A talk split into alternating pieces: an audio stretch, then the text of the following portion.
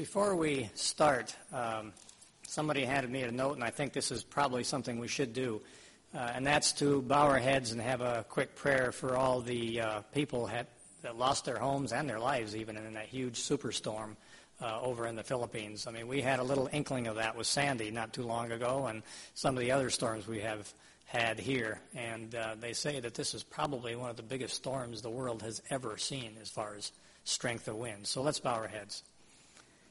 Our Father, we want to pray especially for those people who have been hit with this storm. We know many people have lost lives. I'm sure many more have lost their belongings and their houses and, and uh, relatives. We know that this is not in your plan, that you are a God of life and love. But we pray that you may put your hand over those who have suffered through this ordeal and bring them through, help them to recover, help them to help each other, because in helping each other, they will draw together. We ask a special blessing for uh, them as they go through these next couple weeks and months, because we know it takes a long time to recover from something like this. We ask for that special blessing for them today. We ask in Jesus' name. Amen.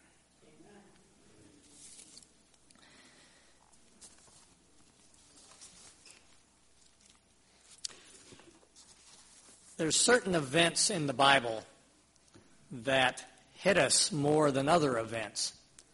And I think one of the um, most awesome events in the Bible uh, are when God gave the Ten Commandments on Mount Sinai and the things that happened around that time. So I wanted to dig in a little bit today into that story and uh, make some applications to that. And uh, the main point has to do with the sermon title. And what was the sermon title? And what does that mean? We'll find that out in just a few minutes. I want you to turn with me to Exodus 19. Because this is really where uh, the focus is Exodus 24. That's the focus of the sermon today. But it really starts in Exodus 19 when the uh, Israelites have come out of Egypt and they come to Mount Sinai. And in uh, verse 3 of chapter 19, God calls Moses up on the mountain. And what does he say to him? He makes it very short and quick, actually, because what he says is, You have seen how I have brought you out of Egypt. Now, I'm going to make a deal with you. And in verse 5 and 6, this deal is if you will obey my voice and keep my covenant, then ye shall be a peculiar treasure to me above all people, for all the earth is mine. And ye shall be unto me a kingdom of priests and a holy nation. These are the words that you will speak unto the children of Israel. Very, very short, not a very long sermon. Simply saying, if you will obey my voice and follow me, I will be your God and protect you and lead you. And now that's called a what? That's called a covenant. We would say a different word today. We don't use that word very much. What would we say? A contract, an agreement, whatever. Yes. Very, very short. And um, so Moses um, is told this by God. And you'll notice in that verse, verse 5, what is it also? It's a conditional covenant. Because there's a if there and there's a then there. So that means that it's only conditional upon both parties doing their part in that covenant. Now, as we know in the book of Daniel, after all the history of the Jews, God got to the place where He gave them one last final uh, time to fulfill their part of the covenant. I'm going to give you 490 years to make up your minds whether you want to stay in this covenant or whether you don't. And um, this is called the Old Covenant, as many people think today, the covenant given to the Jews. And yet, when we go through to the New Testament, the New Covenant basically has all the same parts to it. If you will obey me, I will be your God. And in fact, was the law part of the new covenant, according to the New Testament? It said, I will put my law right in your heart. It's not based on any tables of stone, which was part of the new uh, old covenant, but now I will put that law right inside your heart, so it becomes part of your desire. It becomes part of what you want to do in life. So the covenants are really the same as we study through the Bible. But it's interesting in verse 5 and 6, what does he call Israel? A peculiar treasure or people, a kingdom. Now, what, what's in a kingdom? Usually kings, right? and he says, a kingdom of priests and a holy nation. That's what he wanted Israel to be. As we already mentioned in Daniel, God gave the people at the end a time to fulfill that and we know that they didn't. And I want you to turn to 1 Peter 2 9 with me and to kind of show you what happened to that peculiar people.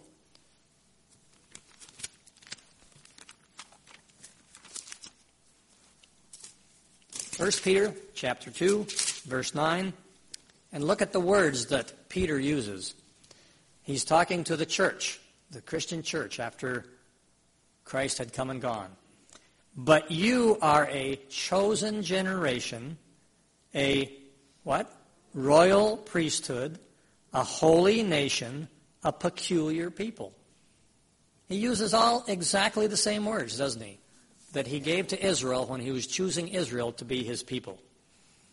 So Moses went back down the mountain. And as we go through this story, if you uh, want to, and I did this in my Bible just for fun, every time Moses went up the mountain, I put a little arrow right in the next to the verse. And then every time he goes down, I have a little down arrow. And this chapter and the next couple chapters are full of little arrows. So even at 80 years old, Moses must have been a pretty good hiker because he went up and down that mountain numerous times. So in verse 7 uh, or 6, he goes down and tells the people uh, and he calls the elders together because they were the representatives of the people, and he tells them what God has said. And all the people answered together and said, What? What the Lord has just said, this covenant that, that He's going to tell us about and He's going to make with us, we're going to do this. We're going to follow everything He said. I find that interesting because God had basically told them nothing yet. They didn't even know what they were getting into. Sometimes you wonder if they knew what all the laws and ordinances and everything were going to be, whether they would have said, All that the Lord said we will do. But anyway, all the elders said, Yes, that's uh, something that we want to do. So Moses climbed back up the mountain and he told God um, in verse 9 that he told the Lord what the people had said. Yes, we will do this. And I find verse 9 particularly interesting because the Lord said to Moses, I'm going to cover myself in this dark cloud here to cover my glory, but I am going to speak to you, and all the people who are out there on this plain are going to hear me speaking to you so that they will believe what you say forever. So God wasn't just speaking to Moses and telling him things. He was doing it in such a way so all the people would hear God speaking to Moses and then would follow Moses, understanding that God had talked to him and was leading him. Should be no question in their mind. And yet, turn over with me to John, the Gospel of John, chapter 5. And Christ, I think, is talking about this exact situation when he says in John 5 45 to 47, Do not think that I will accuse you to the Father. There is one that accuses you, even Moses, in whom you trust. For had ye believed Moses, ye would have believed me, for he wrote of me. But if ye believe not his writings, how can you believe in me? So, what God did to have the people believe in Moses kind of went in one ear and out the other, didn't it? It didn't really stay. So up in the mountain, God says to Moses, Okay, I want you people to prepare yourself for three days. And uh, at the end of this three day period of time, I'm going to have a meeting with you, and we will ratify this covenant. But in verse 13, he warns the, uh, Moses for none of the people to come near the mountain. He had put this border around the mountain, and since God's presence was there, if anybody came into this area by mistake or without being invited specifically by God, they would be dead. And so he warns Moses.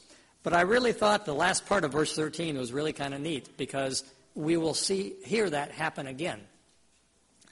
He says, "When the trumpet sounds long, they shall come up to the mount." Can you think of any other Bible text that talks about that same type of situation?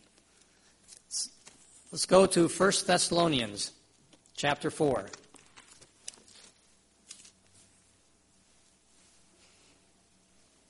I'm sure this verse is some, a verse that we've all read. 1 Thessalonians chapter 4, verse 16. For the Lord himself shall descend from heaven with a shout, with the voice of the archangel, with the what? With the trumpet of God. So when Christ comes, there will be a long trumpet sound, and the people of God will ascend up to the mount. Except now the mount will be Mount Zion in heaven. So it's kind of neat that the same thing will happen again as happened there. So Moses went back down again, uh, and he told the people that they needed to sanctify themselves and be ready. And so on the third day, um, here's the mountain. Now, I don't know if you've ever thought about what this looked like when God came down on the mountain. It says there was thunder and lightning and thick cloud upon the mount, and the voice of the trumpet. So you think it was just a trumpet sound? The way this whole chapter reads, it makes it fairly clear that that trumpet sound is God's voice. It's not just a trumpet, it's His voice. But it has the clarion call of a trumpet. And um, there was a storm this summer. I don't know if you remember it. It was one evening into the late night. I woke up at like 12 o'clock, 1 o'clock in the morning, and the whole sky was just lightning, constant.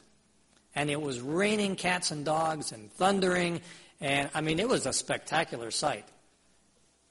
This, the whole mountain, is just going back and forth with thunder and lightning and and big jags, you know, of lightning, and so loud that these people can't hardly even think.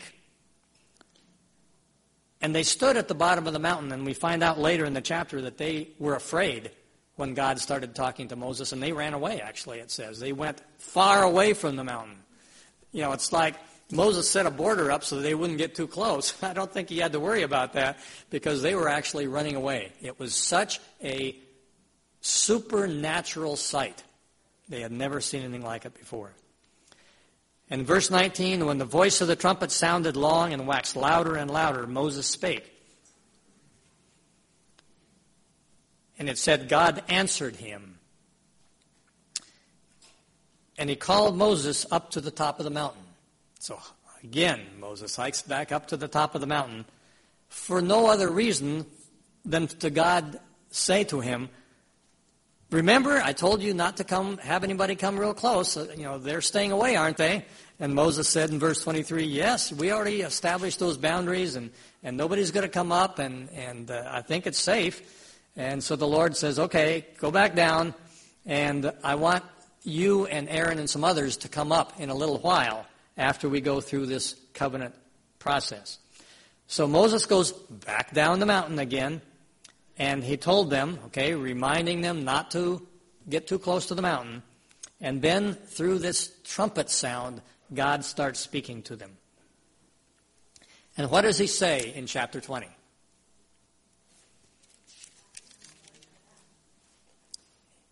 If you keep going, what do we read? The Ten Commandments. So God speaks the basis for the covenant.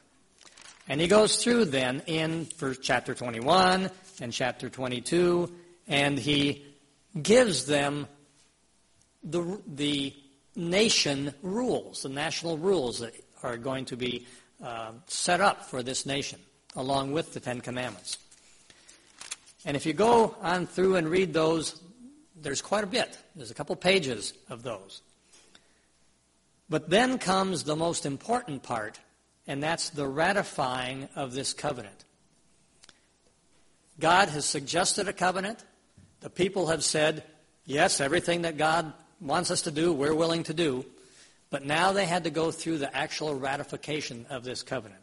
You might say they agreed, but they had to put it on paper so that they knew that this was the agreement. So if you switch to chapter 24, he said to Moses, Come up to the mount and bring Aaron. And who else did he bring? Nadab and Abihu. Now, who were Nadab and Abihu? They were Aaron's sons, and what happened a little later in their history? Wasn't a good story, was it? And yet God was willing to bring them up, knowing what they would do later on, bring them up to the mount to meet God. God gives us all chances over and over, doesn't he? So he said, Bring Aaron and Nadab and Abihu and 70 of the elders up on the mountain, and we'll ratify the covenant. The 70, along with Aaron and his two boys, could go up a certain amount to the, uh, I mean, a certain distance up on the mountain. They were enclosed by the cloud, but they couldn't get real close to God. Only Moses, it says in verse 2, shall come up to the very, very top where God was.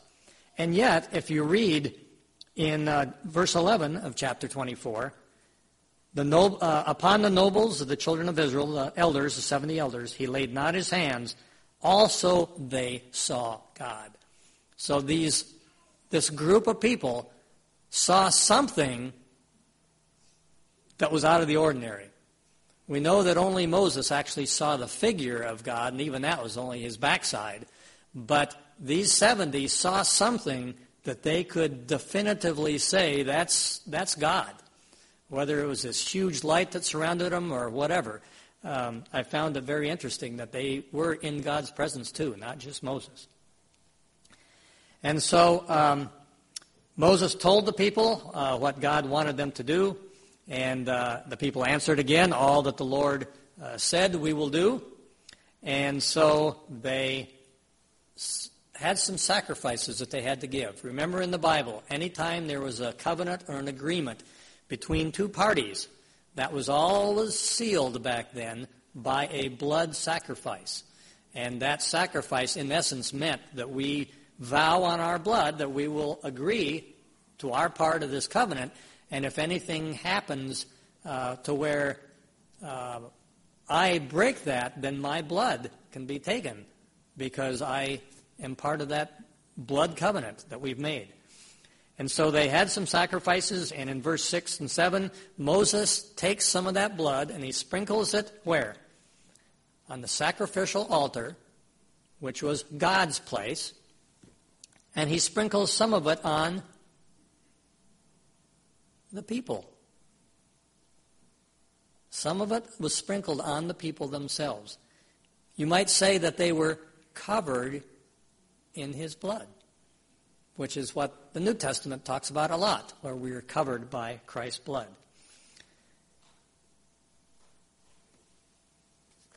It helps us understand some New Testament texts, and I want to just read a few of them uh, really quickly. Let's turn to Matthew 26, 28.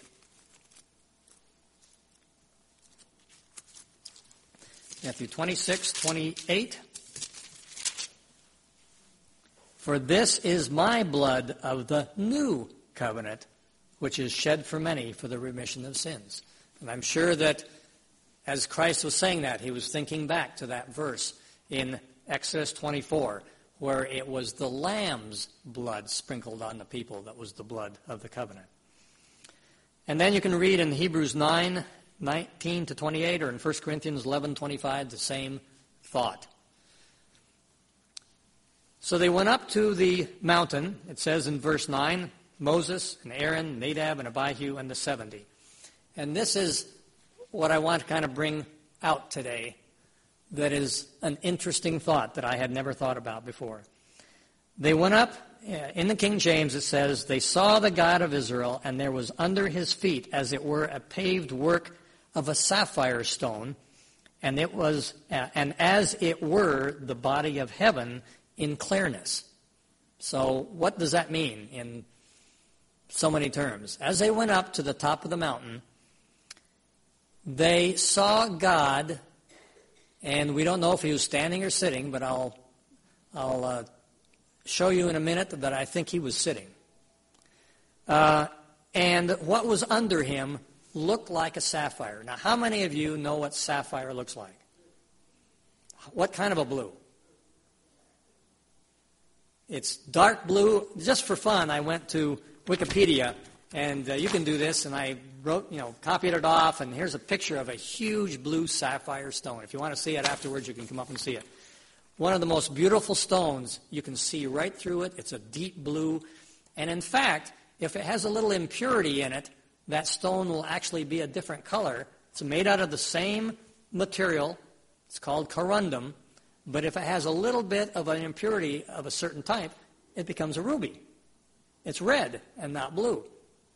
And if it has certain other impurities, it will be different colors. But this one, a regular sapphire, is blue, a real dark blue. And it says it's as the sky. You can see blue, and yet, is there anything between you and the sky? You know, it's like you can see right through to the blue, but you can just keep seeing. And that's the translucency. And in fact, if you look up the word there, um, paved, it really doesn't mean paved anyway. If you look it up in Strong's, it means translucent. And the word work there means something that's been made. So if you put that idea into it, it says, They saw the God of Israel, and there was under his feet, as it were, a translucent something that was made of sapphire. Now turn to Ezekiel with me. I'm just going to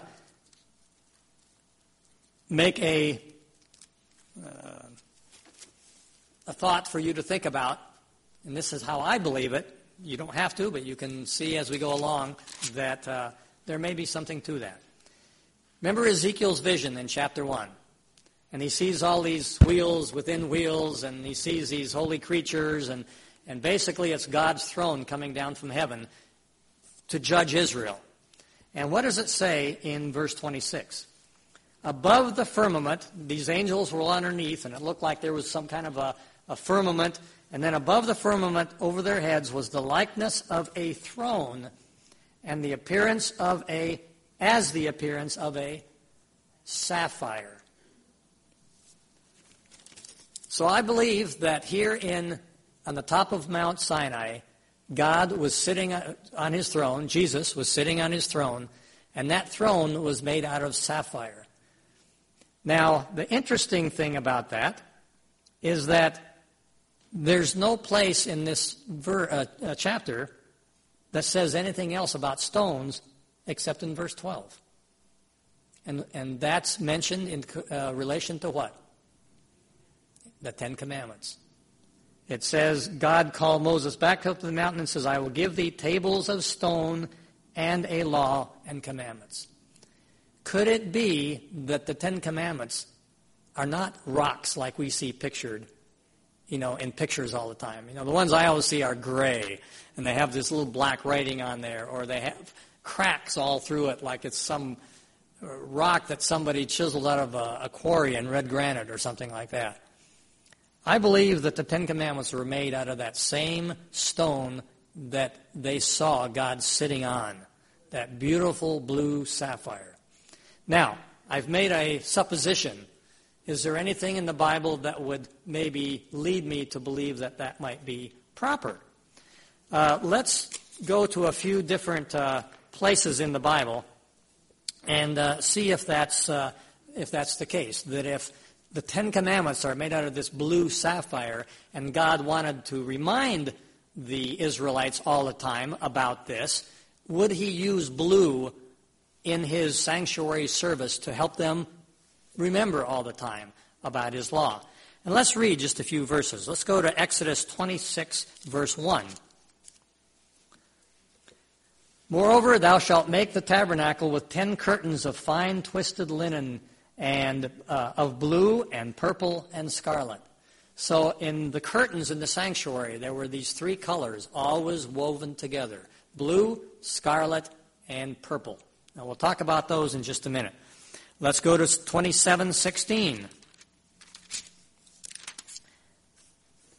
And for the gate of the court shall be a hanging of 20 cubits of blue and purple and scarlet. And then go over to, uh, say, 3635. And I'm just picking a few because there's a ton of these. 3635 says, And he made a veil of blue and purple and scarlet and fine twined linen. With cherubims made he it of cunning work. If you go to chapter 39, it talks about the ephod and the breastplate and how they were made and they were all backed with blue cloth. Uh, if you read about when they would um, leave, remember when the uh, presence of the Lord would start moving and the, all of Israel was supposed to start moving with them, when they had to pack everything up, many of the things would be covered with a blue cloth as they moved. And so you start wondering a little about that. And uh, then also, in um, Numbers, Numbers 4, and we won't turn to that, but Numbers 4 and Numbers 15, what did he have the Israelites wear as a border around the bottom of their garments? It was a blue border, wasn't it? The three colors are interesting. The colors were what? Purple, red, and blue. We all know that purple throughout history has been a color for what? For royalty. I don't know why, but royalty has always picked purple as its color. Um, what is red a color of? Or scarlet, as it said in many of these things. Usually in the Bible, it's one of two things. It's either sin, remember, though your sins be as scarlet, or of blood, which really is from the same sanctuary picture. And who dealt with that? The priests. What did God say that we just read in Leviticus he wanted Israel to be? A nation of kings and priests. So he reminded them of that in all the different colors that were woven through the fabrics of the curtains, of everything he had in the sanctuary. And along with reminding them that he wanted them to be a nation of priests and kings, he included the blue for them to remember that it was only um, proper then, if they were going to be kings and priests, that they would obey God's law as they were doing all that. Also, it's interesting, a picture of the scene on Mount Sinai. You have the blue sapphire, and then you have Jesus sitting on top of that, or standing on top of it, whatever you choose to think. And then in heaven, the Father is there, right? Think of the sanctuary in the most holy place. What's at the bottom? In the ark is the blue sapphire stones. Above that is the mercy seat, which is Christ, represents Christ. And above that is the Shekinah, representing the Father. So it's the same order. God was trying to tell them something when he was doing it in that way. So when we look up into the sky, and I think there's a reason why God made the sky blue and not pink or brown or whatever other color he could have made it. Because every time we look up in the sky, he wants us to understand and to remember his law.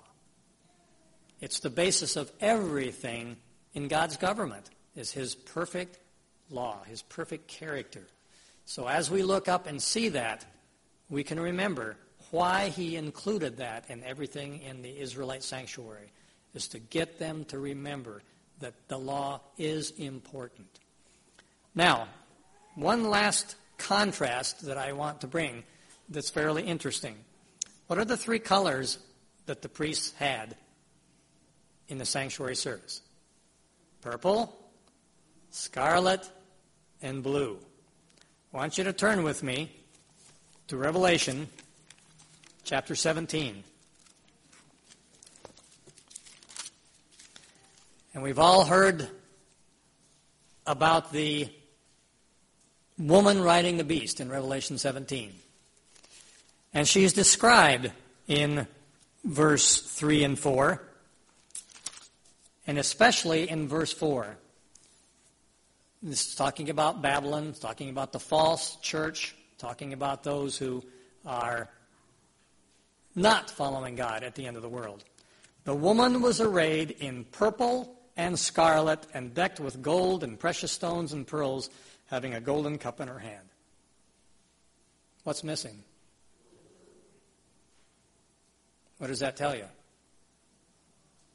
Isn't that interesting? Same picture of same colors as God's priesthood, but the blue is missing.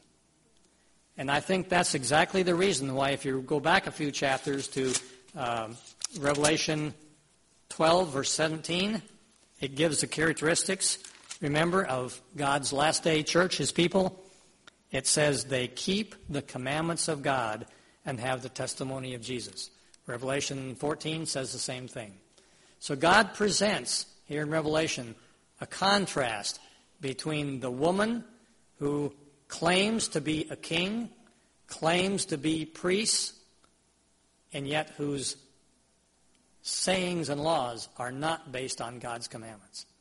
And among his people who are following him who do base their character upon God and his perfect character and his commandments, and who are willing to follow because he has asked us to. So next time we look up in the sky, let's remember that God is always watching over us. He's always wanting us to obey exactly how he asked Israel to obey on, the Mount, on Mount Sinai. And that obedience should come not because we are afraid of him, as they were when they backed off from the mount, but because we understand how much he really loves us. Our Father, sometimes we forget that part, that you do love us and that you are with us each and every day. We know that you want to give us only what is best. And you will if we only give ourselves to you. We're thankful for everything that you've done to us and for us. And we pray that you may continue. That during the coming week and weeks and months, that we will draw closer to you as we read and pray and search into you and your love and your law. We want to be ready for that soon coming day when we will be able to go and see you on that throne of sapphire. We ask that not only us, but that we will be able to speak to others and be part of that great family who will be together forever. We ask in Jesus' name. Amen.